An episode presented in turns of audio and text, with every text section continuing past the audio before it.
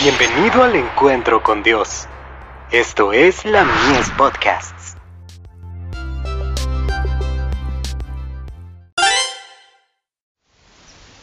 Cada día con Dios. La majestad de Dios. Oh, Jehová, Dios de los ejércitos, ¿quién como tú? Poderoso eres, Jehová. Tú tienes dominio sobre la braveza del mar cuando se levantan sus ondas, tú las sosiegas. Salmos 89, versos 8 y 9. Ayer el hermano Carlos Chittenden nos llevó a unos cuantos de nosotros a pasear en su barco. Pasamos en el agua y en la playa todo el día. Navegamos más allá del Golden Gate hacia alta mar. El océano estaba tormentoso y nos sacudíamos en todas direcciones en gran manera.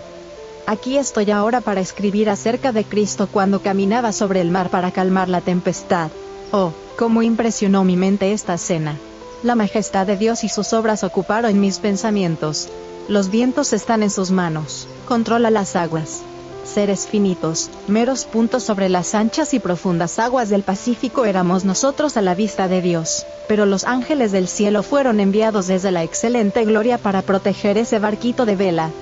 Con cuánta nitidez surgió en mi mente el boat con los discípulos, golpeado por las olas. La noche era oscura y tempestuosa. Su maestro estaba ausente. El mar estaba tormentoso y los vientos les eran contrarios.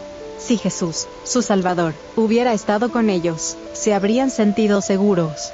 Durante toda la larga y tediosa noche, se inclinaron sobre sus remos, abriéndose camino contra viento y marea. Estaban acosados por el peligro y el horror. Esperaban recibir al Salvador en el barco en cierto punto previamente establecido, pero, ¿cómo podrían alcanzar ese sitio sin él? Todo era en vano, el viento estaba en contra de ellos. Se agotó la fuerza de los remeros, pero la cruel tempestad no disminuyó, por el contrario, empujaba las olas con tal furia, que parecía que iban a envolver la embarcación y a sus tripulantes. En la hora de mayor peligro, cuando ya lo habían dado todo por perdido, en medio de los relámpagos, cuando era la cuarta vigilia de la noche, Jesús se les apareció caminando sobre las aguas. Oh, entonces Jesús no los había olvidado, su ojo vigilante, lleno de tierna simpatía y amor piadoso, los había contemplado durante la temible tempestad. En medio de su mayor necesidad, había estado junto a ellos. Carta 5, del 11 de abril de 1876, dirigida a Santiago White.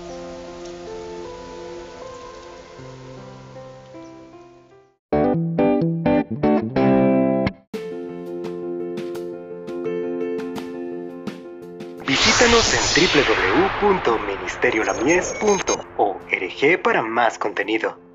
Dios te bendiga.